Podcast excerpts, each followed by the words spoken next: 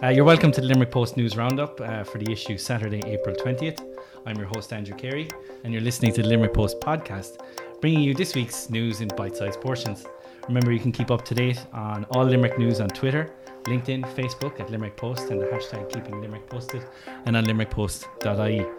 This week's podcast is brought to you in association with Brown Thomas, who are celebrating 20 years in Limerick. Um, I'm joined by news reporter Bernie English. Hi, how are you, Andrew? Um, you're very welcome, Ber. We're going to look at um, this week's this week's issue. The, the front page story um, looks at how hundreds of people in Limerick could benefit from refunds on their mortgages. Can you tell us a bit about this? Yes, this is an anomaly which has been spotted by um, a Limerick solicitor, Siobhan Fahy. And it's not just hundreds of people in Limerick who, who may benefit, there are thousands of people potentially nationwide who could benefit from this. She has spotted an issue with a change in legislation from the European banks. Now, without getting too complicated about it, okay. she, she feels this is going to result in a lot of people who got mortgages between certain dates getting refunds of up to 25 or 30,000. And and just to clarify, this is separate than the mortgage tracker debacle that totally different and she reckons it's going to be a much bigger issue than the tracker the okay. mortgage tracker debacle um, because it's going to affect basically an awful lot of people who got mortgages since the turn of the, the decade. And, and and and what's she actually saying? What like without getting into the legislation, but it's a piece of EU governance that will override what actually happened within yes, the banks that wasn't applied here. This, this of course, has to be tested through the courts. Okay. But um, her argument is that there is uh, a change in EU legislation that may not have been implemented here properly. So she wants this to go to the courts, and she feels that there's a very solid case for people getting refunds, uh, whether their whether their account is with the bank, whether they're in arrears, whether they've had personal insolvency, even if they've gone bankrupt um, or even if their mortgage has been taken over by the vulture companies, she still feels there's a case for an awful lot of people to get very big refunds. Like we saw from the, the, the tracker mortgage issue between the banks that were involved and the banks that had their reviews, people were um, able to, to, by a redress program, get thousands of euros in refunds. This is in the same league, if not greater. Oh, we think so, bigger, bigger even. Um, sums that she's talking about are, as I said, in the region of twenty-five to thirty thousand per mortgage, and it's this is just the first leg of it. She's keeping it to a test number of cases um, in between certain dates and in certain criteria, but she feels it may well extend possibly to everybody who had a live mortgage at the time of the changeover. Your front page story covers this in detail, and the it interview indeed with with Siobhan. There's also is there some eligibility of people who are associated with these types of mortgages? Yes, um, she she actually has something on her site where people can go on on her own website, her legal firm's website, where people can go and check. But basically, um, it's it applies probably to people who obtained their mortgages between January first, two thousand, and December thirty first, two thousand and three that the mortgage was for a new build at the time of purchase and a family home owner occupier um, and they must still have the same mortgage or a top up of that mortgage and didn't switch bank or building society in the meantime. So it doesn't matter whether it's fixed or variable mortgage. It doesn't apply to tracker mortgages, obviously, because they already have a different kind of redress. And again, you have full details of that on the front page and online this, over the weekend. Indeed, this is we're breaking this story this week, and It's going to be very, very big nationally. Okay, well, we keep an eye on that. Um, Bernie, continuing with some of the stories that you've covered this week disabled children are suffering at the centre of a HSE in Tusla So uh, you're going to tell me details of two state agencies at loggerheads leaving a set of vulnerable children vulnerable? Yeah, well, there's those who would say two state agencies at loggerheads is not news, but we have uh, more than 400 disabled children caught in the crossfire here. And what has happened is that the Ombudsman for Children, uh, Dr. Niall Muldoon, has tasked the HSE and Tusla to talk to each other because of a case which showed that a child in foster care didn't wasn't getting the same access to services and supports that other disabled children were, were getting. So he sent them off anyway to do a study on this and find out how many kids might possibly be lacking these these services in foster care. So Tusla has has come up with 471 children that they say are in foster care and in need of supports who are either mildly or severely disabled. But the row was actually between Tusla and the HSE as to what constitutes a mild or a severe disability. This is extraordinary. It is extraordinary, but nothing really between state agencies should ever surprise us, I suppose. But yeah. the losers out here are the children, and, and he's he's been scathing of them and said this is absolutely not good enough.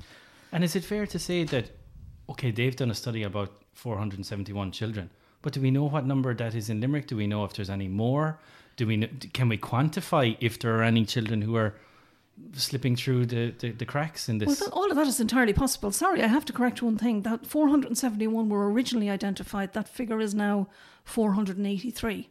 So that's a sizable number of, of, of, children who are not getting the services because they're in foster care and haven't been identified as being either uh, mildly or severely disabled, and they can't seem they, they can't get this definition. They can't come up with a wording of this definition between them, which is absolutely mind-boggling. And has the um, ombudsman for children sought any clarification, or is he calling on the two parties to? Uh, well, he's he's he's he's administering an oral kick in the pants, and he said, um, since last year, definite progress has been made, particularly for the the young the young person who raised this anomaly first off, but he said it's not good enough that HSE still has not identified uh, the children in question, and he's told them to go away and get their act together and do and, and get on with it.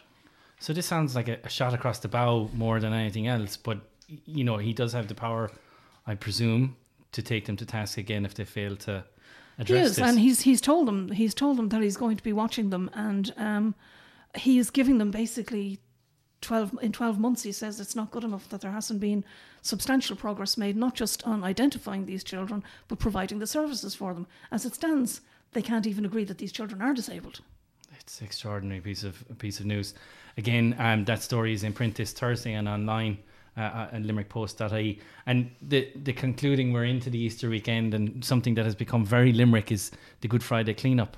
Yes, yeah, the the biggest one day cleanup anywhere in Europe, we're told. And this year we have a staggering 21,000 l- l- willing souls who are going to pull on the gloves and the high vis jackets and get out there on the highways and byways and whatever the weather and pick up rubbish around Limerick which of course shouldn't be thrown in the first place. Hundred percent, yeah. yeah. It's a, it's it's a great show of community spirit as we're coming oh, into fantastic, yeah. a, a, a, nice little a nice little season of uh, of giving and, and, and chocolate and Easter's and all sorts. Well, indeed, these people will definitely have worked off enough calories to eat a few Easter eggs by the time they're finished with this lot. Because last year they actually picked picked up um, there'll be six hundred and twenty nine groups doing this around the country, and last year they picked up the equivalent of nearly nine hundred household bins. Wow, that's a lot. That's a lot of rubbish. Bernie, as usual, thank you very much for joining us Thanks, uh, in this news roundup. Um, My pleasure. Uh, I'm joined by news editor Jerry Collison in the studio for some of the stories that caught your eye. You're very welcome, Jerry. Thank you very much, Andrew. Um, you're kicking off with an alternative currency. I am indeed. Yeah, we thought we might be finished with the shillings when the pounds said their goodbye to us, but uh, the shillings have been revived as part of the celebrations, the centenary celebrations for the Limerick Soviet. And um, yeah, they're back in circulation. And one of the men, in fact, the man possibly uh, behind the uh, reproduction of the shillings, uh, Kieran Nash, who's a, an artist. And Kieran feels that it may be a, a way of introducing a local currency in Limerick. I, I spoke with Kieran and, and, and he showed me these shillings, one, five, and ten shillings. And basically, they were reprinted from the time of the Soviet. Uh, this is what would Limerick printmakers were using at the time. The workers uh, um, when they ran out of sterling, but he had a unique twist about getting artists involved. He did indeed, yeah. So what they did was was they actually produced um, packs of twenty shillings. Um, now, I don't suppose it's too much of a twist for a Soviet, but these uh, 20 shillings are selling for 30 euro and they have a value of one shilling per euro. So that means that there's a, a 10 euro uh, premium there for somebody. But anyhow, you can you can exchange your you can exchange your uh, shillings uh, in a number of uh, designated sc- stores, and um, Kieran feels that it follows on the example of places like Bristol and um, Totnes, Totnes, where they yeah. actually have their own currencies. They have they have the pound just as a, as a uh, as a local uh, trading currency. He, well, he said that there was a historic and commemorative value as, uh, assigned with th- these shillings, which which was great to see. But he also feels that there's a bit of a, a protest movement about it, about taking the control back from the lure and power of money. So I mean, it, it, it there was a, there was a lot more to just that. But he did also say that this could pave the way as a trial run for a local currency. Yeah, as opposed, I suppose, to being just a mere reproduction of the of the notes.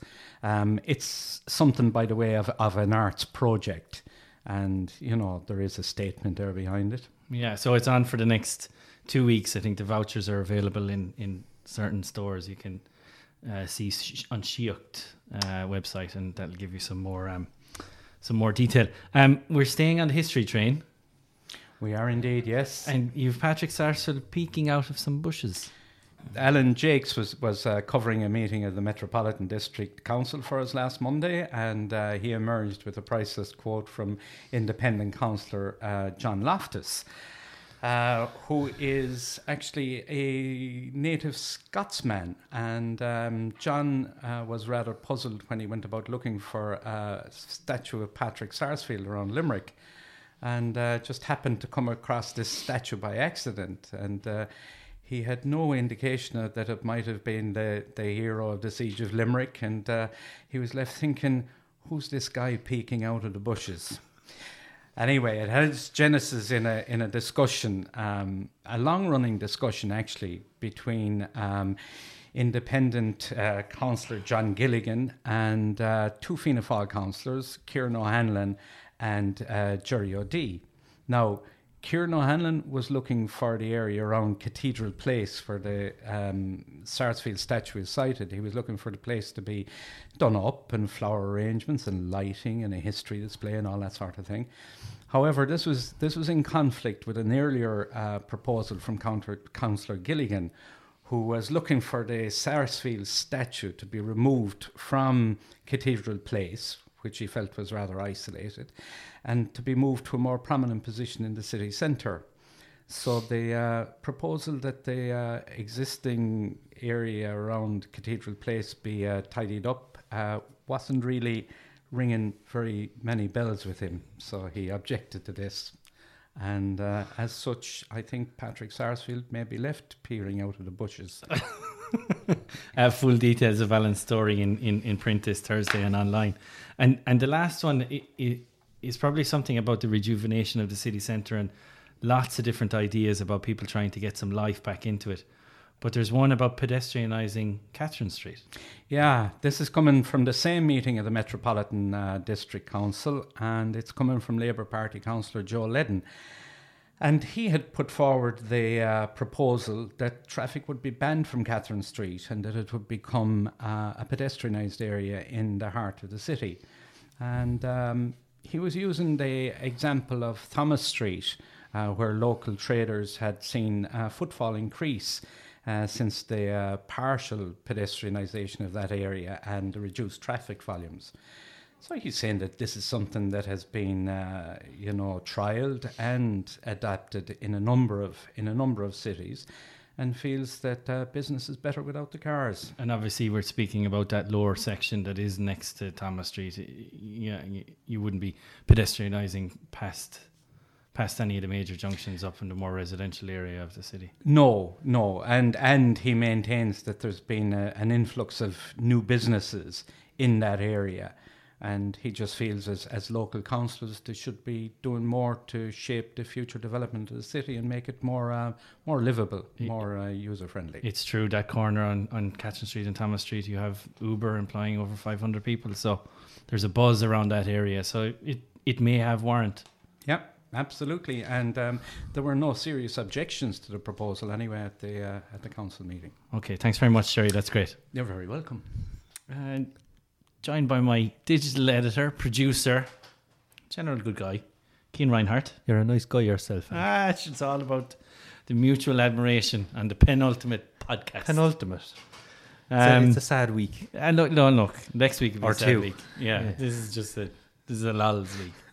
um, Kean, we're going to talk about um, we are Limerick later on. Um, but you've you've you've two bits that you want to talk to about. The Couple of bits happened couple last of week. Bits, yeah. Yeah. Record day. Record day. Record store day 2019. Tell us Yeah, uh, myself and Breezy, my, my, my, co- my furry companion. your sidekick in Yeah, arms. we, we popped down to uh, Steamboat Music on Saturday for Record Store Day 2019. There was a, a nice buzz down there. A bit like Empire Records back in the movie. I'd uh, imagine yeah, so, yeah, yeah, yeah. yeah. But uh, it was cool to see a, a busy record store, and it was 10 a.m. So to see a record store packed at 10 in the morning was it was a nice sight. And what was going on? Well, strolling up to the store, there was an old buzzing of some bass, you know. Oh, yeah. I walked in, Foxjaw were just finishing their gig, and then that was followed by rappers Hazy Haze and Citrus with Oh, Sean the Murray on yeah. the decks, yeah. And while I was interviewing uh, Mark Carey, the proprietor of the store, uh, Post Punk Podge was kicking off downstairs. Ah, yeah. But uh, that was a cool old day, and uh, Mark had this to say to me about Record Store Day 2019. Uh, so we, we try to always have a massive selection. I think we've near near 350 odd titles this year, uh, and then we've live music from this morning up until just after lunch.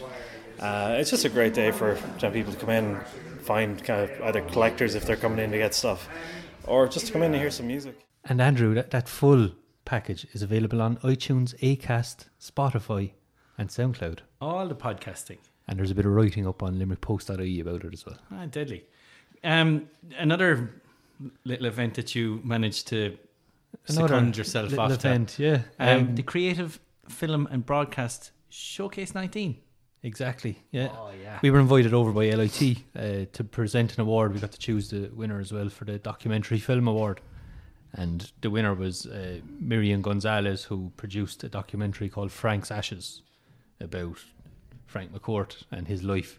Uh, it was chosen because of the amount of research that went into it. Was Right. very evident. And uh, Miriam said she read the book when she was 15 years old, and when she moved here, went down to the Frank McCourt Museum and got to talking to someone about it, one of the workers in there. And from there, she said, uh, "I have to make a documentary about this. People need to know about it or should know about it." Yeah. And it was actually a very interesting documentary. Like a lot of people know a lot about Frank McCourt's life anyway when you're living in Limerick. Yeah. But even the judges sitting beside me said they, they learned something new by watching it, which kind of And it, and it was uh, it, it- was merited by the fact that she had put so much research and time and Well, the criteria was on storytelling and the way the story was told between the amount of voices in it, as well as there was a voice over there as well. You could see the amount of research that went in. It, it was real well worth the award. uh, and where's Miriam from? Miriam is from Spain, Oh yeah. uh, so a Spanish student comes over here and To tell us about Frank McCourt. to tell us more. tell us more about Frank McCourt. Yeah, Oh, very good. interesting. I'm not sure if you can check it out anywhere. I don't think it's been released to the public yet, but uh, hopefully someday it will because it, it is worth it.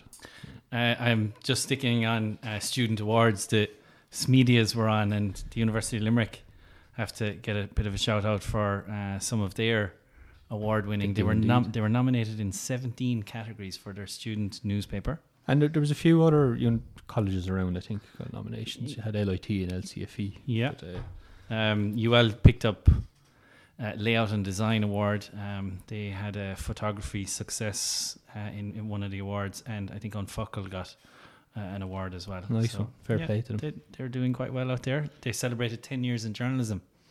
How did uh, that go? Were, were you there? Yeah, there was a there was a talk and there was a broader broadcast. Um, mm, Miriam O'Callaghan, I think. Miriam Callan was there. Um, uh, Fergal Keane was supposed to uh, turn up, but a little bit of a war in Syria got him sidetracked. The BBC uh, Africa editor, so uh, he was he was able to broadcast uh, a, a, video call, uh, a, a telephone call from London uh, as he was about to head out to Syria. But you know, it's great to see the the development that's going on, especially the recognition of work done by third level students. Clearly from the LIT Yeah, there's a lot of talent out there. Showcase awards and, and, and the university. Um, okay, Keane, that's great. Thanks very much. Thanks for having me. Ah, sure, as could- always. I couldn't do Yeah. it without you. I'm dreading next week. I don't want you to leave. Okay, well, look, we'll see.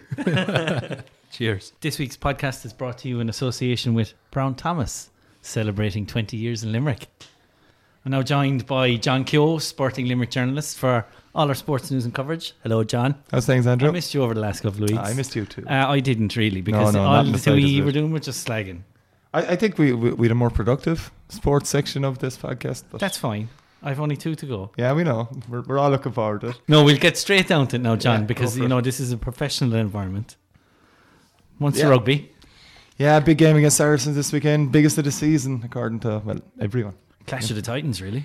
Yeah, it is. It's look, it's another semi final for Munster. Um, second in three years against Saracens. Look, you're, you're playing Saracens away. They're they're a phenomenal outfit. Like it's it's going to be massive, massive challenge for Munster. But sure, isn't this what's been the business end of the season? the business about? end, like you know, Saracens weren't weren't at the races last weekend in in in, in in, England. in no. England in any way, shape, or form. Yeah, but But you don't read anything into that. These I- are sleeping giants, I, right? w- I wouldn't even be looking at that result. I'd Yeah. be looking back to the quarter final where they put 50 points up on Glasgow at home. Yeah.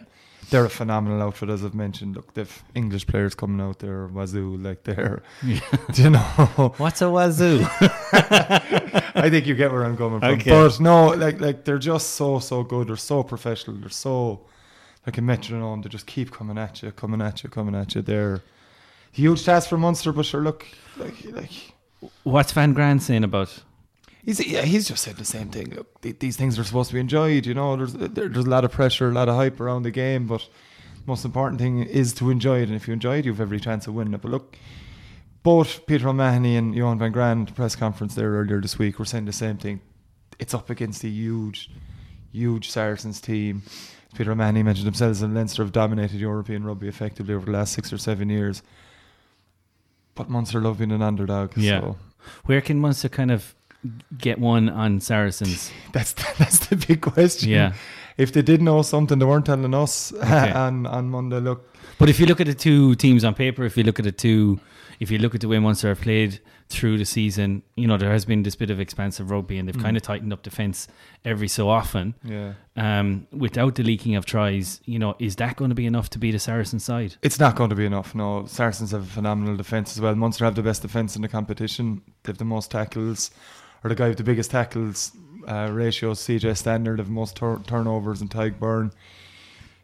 Yeah, but that's not going to be, as you mentioned, now, that's not going to be enough to beat Saracens. Saracens have all that, and they have more. You need something special. You need something special. Um, Munster have no doubt improved this season. I don't think anyone could could question that. Even the win last weekend with a shell team going over Mm. to Treviso, who'd won 10 of their last 11 home games. And Munster, albeit under a lot of pressure, 37 28 victory was a phenomenal result there. Yeah. So they're going into a form the team's obviously going to be changed. Look, they're missing Joey Carbery. There's no point saying anything else, but that's a huge loss. Tyler Bleyendaal is the likely man to step up, but JJ Hanrahan in as, as sub out half. Yeah, Munster need to be at their best and a little bit more to win. who who are we looking at to actually make this break? I, I make think it into a Munster final. I, I, I think one guy who could become key, who could be key is Chris Farrell. I mean, Chris Farrell, as we know, who's, uh, when he's fit, is a brilliant, brilliant player. He's an engine. He's an absolute beast. you know, there's Yeah. no, and he can get you that yards that can make the initial break through the Saracens defence and up to the rest of your team from there. Look, Saracens have a lot of respect for Munster. They've been talking up Peter O'Mahony throughout the week, talking up Tadhg Beirne. And O'Mahony has said, look, he knows the, a lot of these Saracens players from his time with the Lions, captaining the Lions. Um, he doesn't see, well, he, again, he was telling us, doesn't see too many weaknesses in them. Their attitude is superb, he said. So, look, all the all the all the pointers point to Saracens, but and there's Mm. always that but. It's Yeah. two. It's 80 minutes of rugby, two teams involved. But Munster, there's no question, have to be at their best. Um, sticking with Munster rugby, there's a Tom Savage writes about Wycherley and his future. Yeah, Fineen Wycherley has had an unbelievable like introduction to Munster rugby this season. He's he can play back row, he can play a second row. And Tom's just gone through where he thinks he'll end up. He's maybe a bit too small height wise, six four, six five for back row, or sorry, second row, modern second row. Like he he um gives Jean Kleyn as an example, six foot eight, 120 kilos. You know, Small man. small man. Yeah. So I, I like, but but I, as we've seen, and that, that little cameo against Leinster back in December, landing Johnny Sexton on his backside Yeah. was just a bit of the attitude that Fineen Wycherley has. Look, he's a serious talent, and everyone's excited t- to see what he's going to do in the future, whether it's in the back row or in second row. It's kind of fair fair to say we kind of touched on it maybe a couple of weeks back, but you know Munster do seem to have this little bit of youthful talent just coming through, but these are players that are actually going to make it break and make a difference. That that's what it seems to be at the moment. There's been a lot of work done throughout the academies, the club academies, uh, um, Munster's underage academies, and of course schools before that. So we mentioned it as you said a few weeks ago with the Irish twenties. There was eight Munster players in that twenty three. That's a huge percentage, Hmm. and it's a lot bigger percentage than than what Munster have had in recent years. And it was successful. They won the Grand Slam. You can't do much more than that. Yeah. But there's several players there. We'll talk about in AIL maybe in a minute as well. These guys have shown up there this season too, at a very very high level. So I suppose whatever happens on Saturday, um, you know, it's another semi final for Munster, but effectively the future does look a little bit, you know, more perspective than what we thought about before, right? yeah, well that, that's only highlighted with jo- Johan van Graan signing on adding adding to his new contract, add- adding another two years. Joey Carbery before that, Peter O'Mahony, Conor Murray, Keaters, they've all signed on for another few years. They Yeah. see potential. Where a year or so ago, even under Rassie Erasmus, where they got to a semi final against Saracens, he left. Maybe that potential wasn't there. It Mm. certainly seems to be there now. Yeah, all eyes on um, Coventry for Saturday. Uh, we'll see how that goes. Um, sticking with rugby, you know, last weekend was high drama, as it were, for the AIL teams. Yeah, it was. Well, obviously the biggest talking point from one A is Shannon, and then being immediately relegated down to one B. They've lost. I think it was six or seven games in a row that have seen them finish bottom of the table. I was there. I was at Thomond Park, the back pitch in Thomond Park on Thomond Park, Saturday, conceding against Cork Con first twenty minutes. They were brilliant. Could have could have been. They could have scored two or three tries. There's a couple of knock-ons close to the Con line. They did get one. Then Con kind of Yeah, they found next and, that, year. and it wasn't even a full strength Con team, but they did have the likes of Duncan Williams playing, and Duncan Yeah. Williams, much maligned Duncan Williams, he was superb for Con, bossed everything, absolutely brilliant performance. And then they just they they started getting through their phase and getting through their offloading game, and seriously impressive. Shannon had no answer, and that was it was top versus bottom. That was the Yeah. reality that was in front of him. It's a big shame for Shannon that a very positive um, start to the season, but after the Christmas break, it's just slow. Well, that's slowly, probably slowly, just every week, not confidence being knocked off them with every defeat that passed. They've lost players to injury. They haven't been able to call on the likes of Craig Casey, a, a, a young talented player yeah. in the Irish twenties. Um, Jake Flannery the same.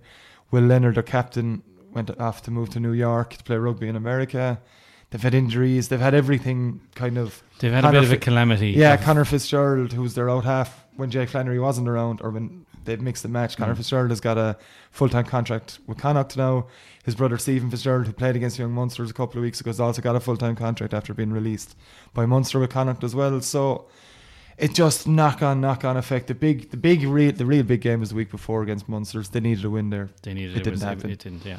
So Con hammering Shannon. Shannon, the most successful club in the AIL. They're gone to one B. On B again. Con have a they have a home semi against Dublin University. Who beat Garryowen? Yeah. I, I'll get it in. We, no, no, no. It's going to be mentioned anyway.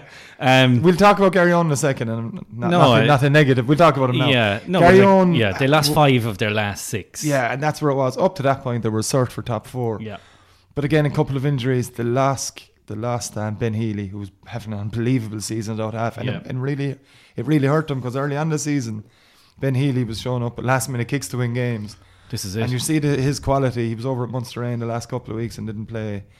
Obviously, the last couple of games for Garryowen as well. He was over in America with the travelling Munster A team. Um, a disappointing season for Garryowen. I mean, they, they do expect to be in that top four. Um, Still have the Bateman Cup. he still have the Bateman Cup final on Saturday, which is live on RTE TV as well. Yeah, Just- uh, look, you know, No, no, no, no. The City of Armagh is going to be a, a, a decent game. It's one Garryowen will expect to win. Up against the lower. it should be it should be a good exhibition of club rugby, no matter what. You'd hope it's Yeah. one of two games that's on Club Rugby. So at the business end, Clontarf, You, yeah, Clontarf, Lansdowne, yeah, and as you mentioned, Con and Dublin University. Clon and Dublin. Uh, a note about other Limerick clubs. Well, your um, Munster avoided relegation as well. We'll get that quickly in there. despite losing to Terran, they lost to Terranure up in up in Dublin. but yeah, they, were, they were saved. Yeah, they were, and I think it was U- was it UCC finished second bottom, Yeah. so they're in relegation They're in that little relegation playoff. Uh, in two Two A Bohs and Crescent. Two A Bohs and Crescent mid mid table finishes. Crescent will be delighted with that. They're uh, tricky They- enough. They came up from First 2B, couple of months they came up from two B and waltzed to two B um, last season. Yeah, Crescent will be happy with that. Bohs will probably be okay with it too. I know they came down from one B last season, but it's very tough to regroup straight away Yeah. and, and, and get that. So they're fine in two C. Bruffer in promotion. They're going to be in a p- promotion playoff against sadly- Mid- against Midleton. against Midleton. Yeah, and they beat Yeah. Midleton last week as well. So. and, and, and a note you're going to say sadly, Sadly, yeah, Thomond after 19 years. 19 years drop out of uh, All Ireland League rugby. It's a big shame. It, it, it's priceless in one sense that Thomond needed, they reckon they needed two wins from their last two to be okay. They got one. They got nine points from a possible 10 in their last two Yeah. games and still finished up in 10th in 10th place. They beat Seapoint, who the team immediately above them in their last game. Yeah, it's just a shame Yeah. for them. Um, it, it- it's it's a long road back out of Junior. Munster or- Junior um, rugby. We'll see next season how that goes. From they'll they'll probably lose players. It's just the nature of the beast that there's a big turnaround in players every season and Yeah. every off season. And so it's yeah, big shame for Thomond. Yeah, look, uh, you, you'd like to think that they can come back. I mean, it's a club steeped in history. Mm. You know, it's from the heart of the city. So let's let's hope that they can they can dig back out of that um that junior that junior Yeah. spot. It may be a bigger reflection on club rugby as well that you see Shannon coming back down in Limerick City now. Numbers are dwindling underage. A lot of clubs f- amalgamating at underage level too. So maybe this is the fruit of that. Well, you also have you also have the impact of schools on the schools rugby on schoolboy Hmm. Teenage teams going through the clubs. I see that in Gary. Anyone will tell you that it's about that continuity, being able to to keep that going, so that you're supporting your senior teams. You know, I don't know how that changes. I don't think anybody knows how No, no, that changes.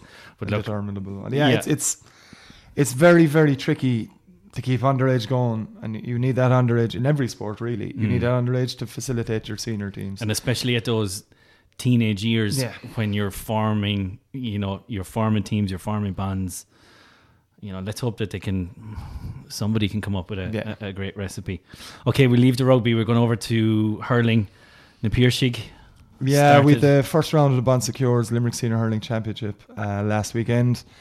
Wins for Na Piarsaigh, um, Kilmallock, and Patrickswell in Group 1, which is the Senior A. Um, yeah, Na Piarsaigh have won the competition for the last two years. 420 to 10 points victory over South Liberties. Very, very impressive. Down a number of players from last year through injury in Na Piarsaigh as well. Um, yeah, there, there isn't too much you can say. Goals from David Dempsey, Kevin Downes, Peter Casey, and Conor Boylan. And they were just, they look slick they were very slick. New manager, Michael Ryan, taking over this year, former Tipperary manager. They were very, very impressive. Very difficult conditions in Mungret Sunday morning uh, or Sunday afternoon. I was there as well. Yeah, just run of the mill. Different kettle of fish this weekend. We'll get on to that. Uh, Kilmallock beat it there on Saturday night in another awful conditions in Bruff.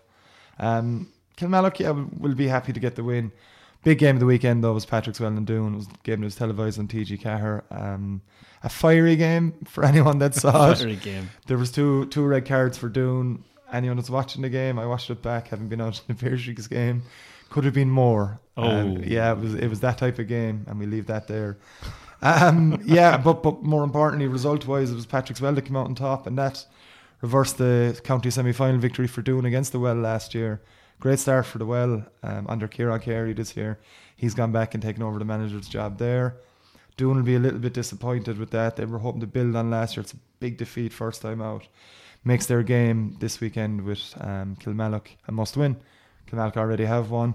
But the game of the weekend is Na Piarsaigh against Patrickswell in Yeah. Kilmallock on Sunday. That's that has all all the potential to be a cracker, you know. It's famous teams. They've been battling the last few years along with Kilmallock. Kieran Carey is in charge of Patrickswell. He brings another dimension to things. He said after the game on TG Car, we're, we'll be playing the Piarsaigh at the at the right time. It's only the second game of the year, taking them out of their comfort zone at the Gaelic grounds, just laying all these little yeah, yeah, little yeah, things out, and it will be on in Kilmallock. Like the Piarsaigh played in Kilmallock plenty of times. There isn't any fear of that, but it's just little gamesmanship little bit of gamesmanship. Yeah. Uh, in Group Two, then you had Ballybrown who were relegated from Group One last year. They beat. They beat Knockany. Ahane lost to Monaleen, and there was a draw between Murroe Boher and Garryspillane, who came up from Premier Intermediate. that's that Super Blues Super Blues, yeah, drew one, drew nil all, one all. Sorry, one all with Wexford FC last week. some- Cian some- Reinhardt was there taking photos. beautiful snaps Beautiful pics there of the beautiful Markets Field. Yeah, a little bit of a disappointment not to win that game. Wexford were bottom of the league. Um, but Tommy Barrett says, and rightly so, look, we've done well the last few weeks. We're not going to win every game. It's a very tight league. They're up away to Shelburne this weekend, this Friday. crowds weren't awesome I don't think was it about three or four hundred Yeah, poor enough again now, Friday night. I, I don't see why the crowds weren't there. Limerick had won their four games and a bounce up to that. yeah we need que- to try and get that support back, Yeah, th- look, what can you do? I mean, I, I, it's very easy me talk. Like I'm only there watching the game like everyone else. What do you do to bring the crowd in? You win four games in a row. Should be a, a builder for any crowd. Limerick were getting two and a half thousand on the run in the Premier a couple of weeks or four, back in 2015 when they lost 20 games to start the season. Yeah. So I, d- I don't know how you get the crowd back. Get out and support Super Blues, lads. Exactly. They're away to Shells anyway Friday. Tough game. Shells two points behind them. John Keogh, as ever, you provide a wealth of knowledge, experience, and talent uh, to the airwaves. We love it.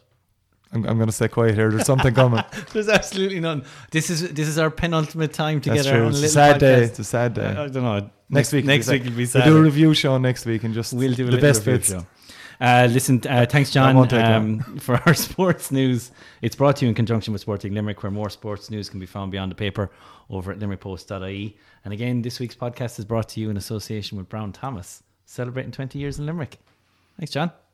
Thanks, Andrew. Moving over to the electrifying world of entertainments and um, Hi Andy, Eric Fitz. how are you doing? I, I'm okay. Do you remember me? I'm just about. We haven't seen you in a few weeks, actually. Yeah, I know. I How are rehearsals going? Rehearsals are great. The lamp is um, painted and rubbed and ready to go. I'm sure. I'm sure it has. I'm sure it has. and I've all the lines ready. and you've been working hard at it. You know, it's very early to be rehearsing for a panto, but I know, but I mean, you, Yeah. you, you, you, you let the cat out of the bag two weeks ago, so yeah. well, Ke- Keane and myself have to apologise because we didn't never rated you as a singer. So we're absolutely delighted that you've been taken on full time there. yeah. I, you know, this is going to be a, a this is going to be a sad day. The last one of these. Counting down the hours. Huh? Um, definitely, and of course, we are podcasting as usual on a Wednesday because the paper is just about done. There's a small bit of giddiness in the room. we're all going home. We're all going home. Um, Eric, what delights have you? Pow Pig headliner for the quadruple H side. Quadruple A side, yeah, yeah. So, so it's uh, yeah, Pow Pow Pig and Junior Brother together, and uh, two tracks each, uh, out on the Limb Records and um, Strange Brew Records from Galway. So we chatted about this before. We gave you a little hint of it there a few weeks ago when we when we got our hands on the first couple of tracks. Um, but now the the date has finally come around, and they uh, both bands are playing uh, this Friday in Dolan's in Casbah. So I got to chat with Steve Ryan. Steve Ryan of the Windings, Give a Man a Kick, and he's the man behind the Out in a Limb label. So they've been they've been going for about twenty years or so. Uh, things have gone a little bit quiet on their output, but um, they always great for cutting edge music. You know, bands like Rest and the early days of Give Man a Kick, and you know, they they put out great records over the years. But uh, the good news is that they're still up and running, and uh, the four boys are still uh, Kieran Ryan and, and uh, Richard Burke and Steve Ryan and Mike Gavin has come on board now as well. So Out in the Limb is in safe hands going forward. So uh, they decided to work with the Gugai in Galway, who's um, who, who obviously is a great supporter of Limerick music anyway, being originally from Limerick himself, uh, and he brings a lot of the uh, Limerick bands up to the Róisín Dubh. So the both, both labels got together for this uh, quadruple A side, if you will, on cassette. Andy, do you own a cassette player? I do, and I remember being able to spin the cassette, and rewind it back with a pencil.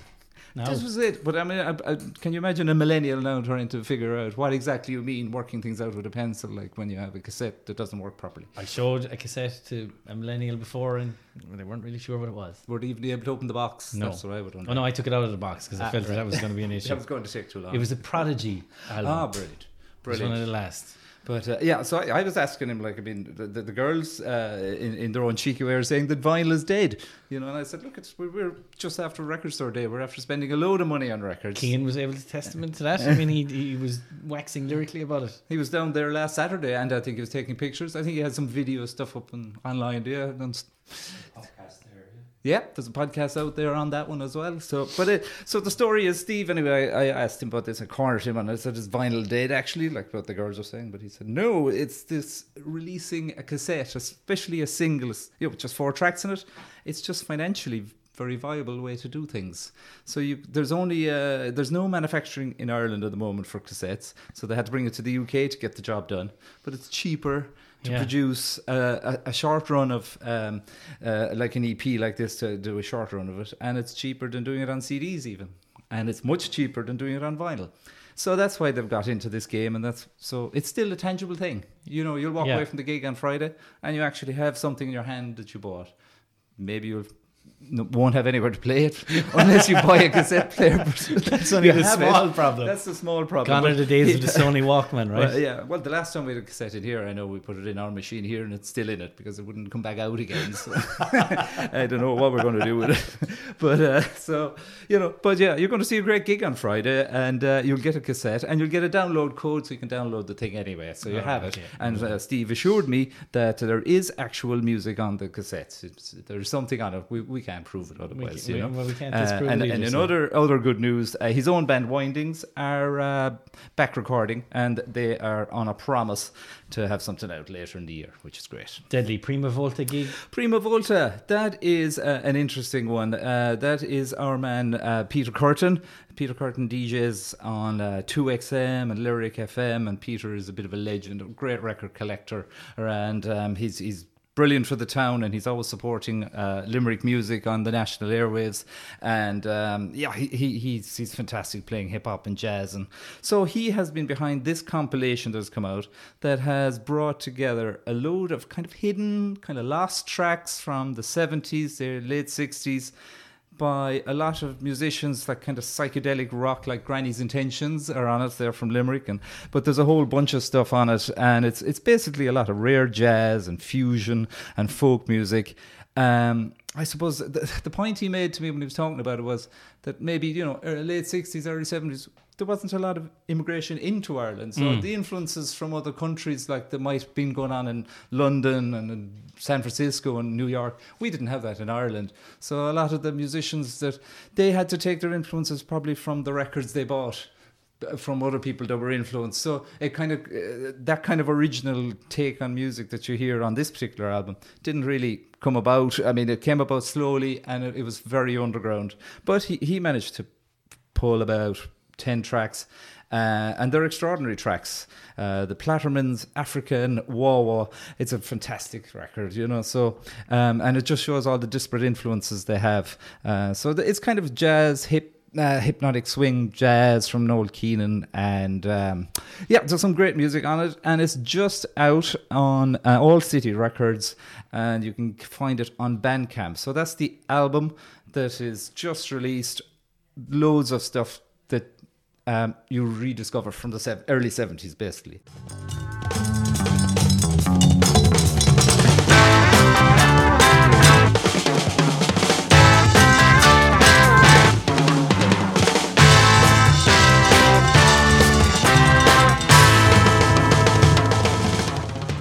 And he's also doing a gig. And the gig is on this Sunday, April 21st, and that's in the record room. So he's there together with, I'll just have a look and see who's Speculative Function is, yeah, the rapper from Cork is with him. And Five to Two, uh, that's a band from Dublin. They're a trio, jazz trio. So those, those guys are with him on Sunday. So there's another gig to check out in the record room downstairs from the commercial. Excellent. Um, you have a little bit of news on a fundraiser for Novas. I certainly do. do you remember the Great Friday Festival all those years ago, three or four This is- years ago? yeah. There was that. Do you remember the days when Good Friday meant you couldn't go out, you couldn't go Yes. anywhere, no bars open? So this thing called the Great Friday Festival was happening around Limerick. It used to happen in a field, just uh, maybe ten miles, Yes. fifteen miles outside Limerick, A, wherever sh- they a could put it short together bus journey. a short bus journey. Yeah, yeah, BYOB. So the the yeah the guys in uh, Pharmacia and uh, promoters Electric Underground are kind of celebrating all that by putting on uh, a fundraiser for Novas, and it's on a obviously Good Friday, and um, it's on in Pharmacia, and there is a nice lineup there, like Same Difference, Kevin Blake, Rome, Conductress, Chris Moore. There's a nice, nice party vibes going there, and it's all introduced by Ray Wingnut, who is a bit of a legend. He has his own show on Spin Southwest on a Sunday morning. Osquelga playing, Oscuelga playing playing alternative music. Um, a little festival news that the kids are all right. Yeah, um, the issue with going to the electric picnic is that tickets sell out in a nanosecond, and the first ones normally to go are the camping and the family tickets. So um, I think it's pretty ingenious um, that they have now. Cre- Melvin Benn just announced that they're about two weeks ago that they're creating this festival that is very much geared towards families and they uh, it's it's actually called Kaleidoscope, and it's three days of entertainment similar to the picnic. Uh, there's a very strong lineup in it. Um, you also have Bell X1, Tom Odell, Wild Youth, the Riptide Movement, King Kong Company. So it's basically almost another electric picnic, but there's a lot more emphasis on things to do with the kids, and there'll be areas for the kids to play. There's a circus there, cinema, spoken word, a baby disco, whatever that is, and uh, there's car camping. Now, this is the most important part of it. You've been to picnic, yeah? Yeah, car Right. camping. Now, so what they're doing this time around is you what you do in picnic is you park your car about 400 miles away from the venue, then you put three bags in your back and all the beer you can carry all the way into the festival. So this is the shittiest thing about a festival, basically. so these guys have come up with the idea of car camping. It's a little bit more organised, less numbers at it. So I think what you do is you drive in, you're given your parking space and your tent where you put your tent is just meters away from where that is. So From your car. it's organised, and hopefully there'll be more sensible kind of people at this kind of festival. So no, nobody be driving over tents or anything like that in the, in the middle of the night. So. And everyone is heading to Rusborough House in Blessington. When is it on? Pressington House in Westington, yeah, I think it's on at the uh, June 28 and 30, just as the kids are getting off school. Excellent. The very day, just pack them into the back of the car, into the boot, and head off. And uh, oh yeah, tickets. Uh, there was some family uh, t- uh, tickets were at a very reduced rate for a very short while, and uh, they sold out rather quickly. The the, the first batch of tickets were, uh, were about like uh, uh, about 170 or something for an entire family. Oh, wow. But now it's gone up to it's about about three 300 or so for a whole family. But they sold out in 60 seconds. Oh, well, there you so go. So it's, it's going to be a winner anyway. It's going to be to the and I'd picnic say are alive it's, and well. it's here to stay. Yeah, and and the last of it there, just to tell you about it, is uh, fresh on replay. Are uh, two two of our favorite DJs. Uh, replay being Sean Murray of the Prescription Crew, who's in here chatting with us with Hazy Hayes. They're doing a weekly uh, DJ set in the Wickham Tap on Thursdays from now on, playing a wild genre of tunes that you can drink beer and play board games to when you're listening to it. with guest DJs coming in. So that's a whole bunch of the stuff we've been talking about this week. And there's a ton of listings. And I'm going to ask you, it's Easter weekend. What have we got? What's Um, catching your eye? I think maybe uh, Brian Deady on Friday. I think is going to be a great show. You know, he's got a brand new EP out. He's got a brand new song called "Little Bit of Sin." Uh, he recorded the album or this EP, I should say, over four days while he was out in Spain. He actually composed a lot of the stuff and finished off the songs while he was there. So he did it all within four days, really quickly. And uh, he's an unbelievable show anyway. So he's playing in uh, Dolan's Warehouse on Friday, April 19. I think that might be uh, that might be the one to, to watch out for. Um, and you know, actually, there's a very good uh, cover band, Mac Fleetwood. They're obviously covering Fleetwood Mac new songs, and uh, they are actually damn good at it. So that's on Saturday. And um, I don't know. Well, we see. What else is there? Now, I know that um, the Bread Not Profits, that's sold out Yeah. again in minutes. So, yeah, you're out of luck on that one. Um, you also have the Siege of Limerick. Siege Limerick is uh, a metal festival all day Sunday. We know about your fascination with metal, Andy, Yes, so know, this yeah. might be something that you want to check out. yeah. yeah. I don't think you'll hear any poison or uh, No. of their hits, but you know, you'll get into it. You know, it's a great night. I'll be fine. Look, It'll be fine. I- It'll I- be I- I- absolutely fine. You know. So um, yeah, and I think that's it. Oh yeah, and uh, following this Thursday, uh, Thursday week, the twenty fifth, there is a Cranberries album launch party happening in Dolan's, run by the boys in Steamboat Music, and that'll be a list for your first chance to hear the whole album, and there'll be a panel discussion about it. Uh, Eric, uh, as usual, it has been electrifying. Thank um, you. Engaging. Thank you for listening. Thank you for. uh, thanks for bringing us all the entertainment news, and Yeah. of course, this week's podcast is brought to you in association with Brown Thomas, who are 20 years in Limerick. We're coming up in the world, Andy. That's fantastic. Thank you. Uh, Rose Rush is back in the studio. Well, I'm back in the studio with Rose Rush. Andrew, I'm back myself. I had reason to miss last week. Um, you've got some arts news for us this week. Uh, Country Girl. You want to talk to us about that? we've big, big, big shows to roll out this week for you. We'll begin with the Abbey Theatre. Uh, they're back in town with the national tour. We're seeing more of them in, in recent years. And again, what the Abbey has done in under the relatively recent directorship of Neil Murray and Graham McLaren, McLaren uh, directs this unit, the Country Girl. Uh, there's a lot of looking to nostalgic stories and content, re the real Ireland and outlying pastures. Um, What is the real Ireland? yes, thank you for that challenge. Because who's to say that somebody who lives in Feakle or Fenit has, has more integrity or authenticity than a City Joe or Josephine? Thank you very much for that. I I was speaking with an idea of quote marks around that Yeah. because I have my own ambivalence around this. Previous vehicles were Jimmy's Hall, I enjoyed enormously. Uh, the Plough and the Stars, they did it two years after they had done uh, a contemporaneous version like of its time then Yeah. and then they they they did um something way out with the last uh tour that traveled and this time around um in this particular tour it's Ed O'Brien's The Country Girls which caused a huge brouhaha back in the day.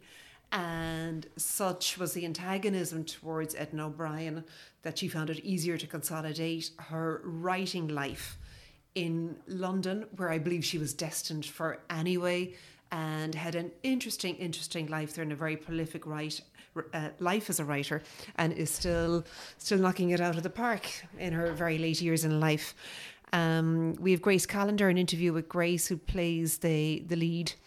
Much of the storyline, it's a big cast, 11 or 12. Much of the storyline is set on the to and fro between Kate and Baba. And Grace Callender has told me that these two characters are perceived to be two facets of O'Brien's personality. One is the intellectual, dreamy, home loving but ambitious writer who has to push away much as she loves home. And Baba then is the vivacious, bubbly, lovable girl. And is this that's the link of the story with real Ireland and having to move around and Thank you again, Andrew, for the challenge. Not really. No, it's set in the 1950s. Uh, it's a coming of age story, awakening sexuality uh, as a woman, finding your métier as a profession that was not predictable or to be sustained by anything much. Who wants the income of a novelist? Uh, she went after it and she she made it great on the international stage. So it's a tender look back on that time and also an insight into uh, her own family unit is injured with early death. It's injured by alcoholism, other losses. So it's very much a girl struggling and to come out into uh, an immigrant's world and make it as a writer. and that's in the lime tree? That's in the Lime Tree Theatre and it's coming on Tuesday, April 30th into Saturday, May the 4th. And I wanted to tip you off about a matinee, Saturday, May 4th at 2.30pm as well. Um, Eric was just into us and he had a quick hat tip to Bread Not Profits, the fact that it was sold out. You've got a little piece about it as well. I will, and so was Keen. Everybody's jumped on this, and its interest has been massive. Uh, you can scan for his podcast that's going to unfold more jewels that were not in my own story. Um, I want to pay my great respect to Mike Finn, the writer, who had absolutely devastating news in his own life six weeks prior to opening night. Preview was last night. Preview was Tuesday. Opening night is tonight, uh, Wednesday, and he has continued to soldier into this um, him to the Limerick Soviet a centenary later. I'm not going to say any more about it. Yeah, Cian, you have uh, We Are Limerick podcast with. Yeah, I had Mike in to chat for the We Are Limerick podcast, and uh, it, it was fairly interesting chat about why he chose to cover Limerick Soviet in Bread Not Profits, and also the writing process over the last four years. But uh, the show was on in Cleeves Factory, which I think is important to say, Rose, isn't yes, it? indeed. Yeah, Yeah. yeah, yeah. yeah. And uh, we haven't been to see the show yet, but I'd imagine it. Did, I've been there to take photos Yeah. on site, and you can see why it has to be an on site play, you know. But uh, Mike had a very interesting thing to say about uh, Limerick being a people's republic, and uh, here's what he had to say to me during the podcast. Fell upon a phrase that I'm rather proud of. I, I, I was uh, outlining the Limerick Soviet and what it actually involved. You know, involving the workers taking over the city, running it as a workers' council, having their own police force, running um, transportation, food distribution, printing their own newspaper, and critically, um, issuing their own currency. Issuing their own currency, it's like.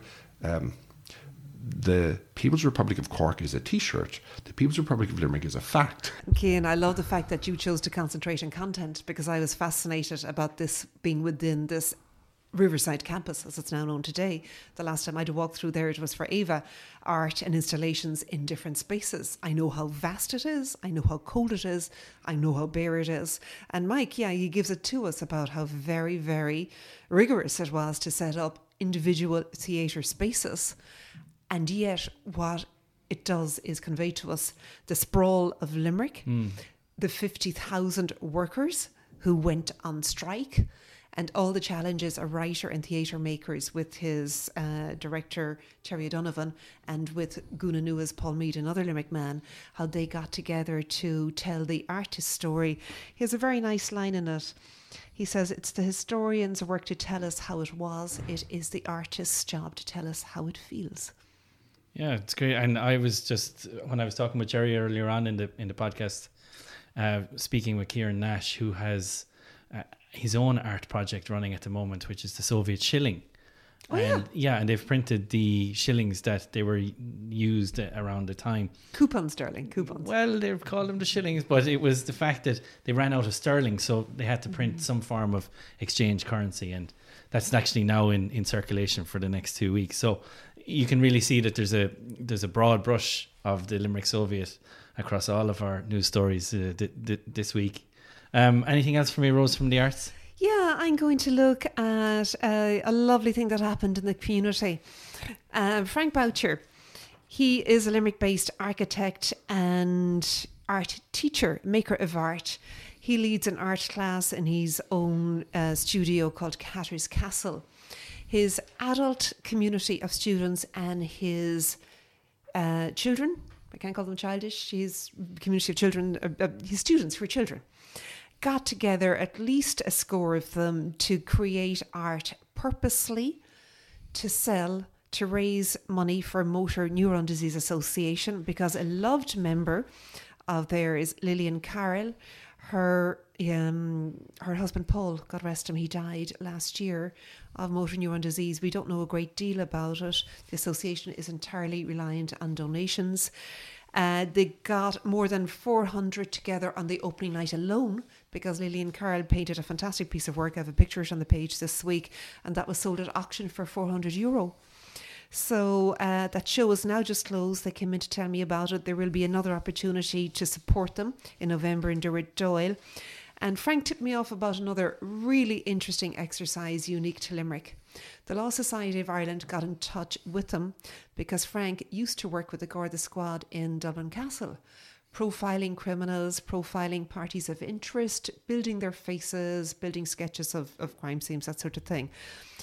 In all of Ireland, the Law Society hopped on Frank Boucher in Limerick to lead the sketching of a mock trial in Limerick's new courthouse that will be chaired by District Court um, Tom O'Donnell. Uh, not chaired. That's a, what's the expression, Andrew?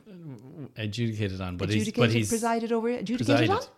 Yeah, presided, yeah, but yeah, he's circuit court judge. Yeah, yeah, yeah, yeah. Circuit Court judge. Thank you, thank you. Yeah, he went up in the world some years Yeah. back. I do know that. I know Tom. And whatever the state of the trial or what's going to, right, you know, whoever the character actors are, Frank will lead the sketching of these, again, quote marks, interesting parties.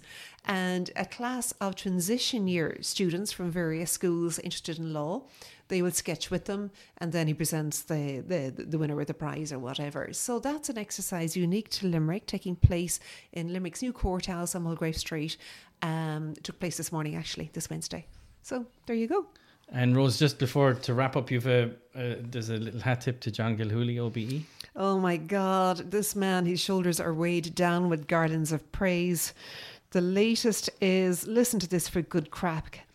The Worshipful Company of Musicians, a 500 year old livery company in the City of London, they've presented him with top honours. He's now their freeman. And over in Heidelberg, they had an Heidelberg Spring Festival. They give an annual music prize to an exceptional figure in the music sector. And again, that's Limerick, or specifically Lisnagry's own John Gilhooly, already an OBE. He's head of Wigmore Hall, which I used to live beside in London when I lived in a tenement basement in Tavistock Street. My place of worship and community was Wigmore Hall on Sunday morning, where there will be this extraordinary service that is sung, and then people come together and you eat tea and biscuits afterwards, and you, you like each other. It was really lovely. It kept me going during my years in London, and John's now head up of that very prestigious venue, and he's a significant figure throughout the music world. He's also this Limerick man. People, he's also chairman of the Royal Philharmonic Orchestra. We're Um, doing well. Yeah, full details of, of all of those stories and more um, in print this Thursday uh, on Rose's Arts page and online throughout the weekend. Um, thank you very much, Rose. It's been a pleasure. And Andrew, thank you for helping me with my diction and vocabulary. I, I value it greatly. So this has been the Limerick Post News Roundup. I've been your host Andrew Carey, and I'd like to thank uh, Rose Rush, who's still seated with us in the studio, um, digital editor, producer, an all-round good guy, Cian Reinhardt, uh, news reporter, um, Bernie English, news editor Jerry Collison, John Keogh from Sporting Limerick, uh, Eric Fitz, who brings us all our electrifying Ints news, um, and our sponsors of this week's podcast because it's brought to you in association with Brown Thomas, who are celebrating 20 years in Limerick. For more news, sport, entertainment, home and living, pet news, motoring, healthy living, and much, much more, make sure you turn to the Limerick Post every Thursday in print and online at limerickpost.ie and through all our social media channels. We really are keeping Limerick posted.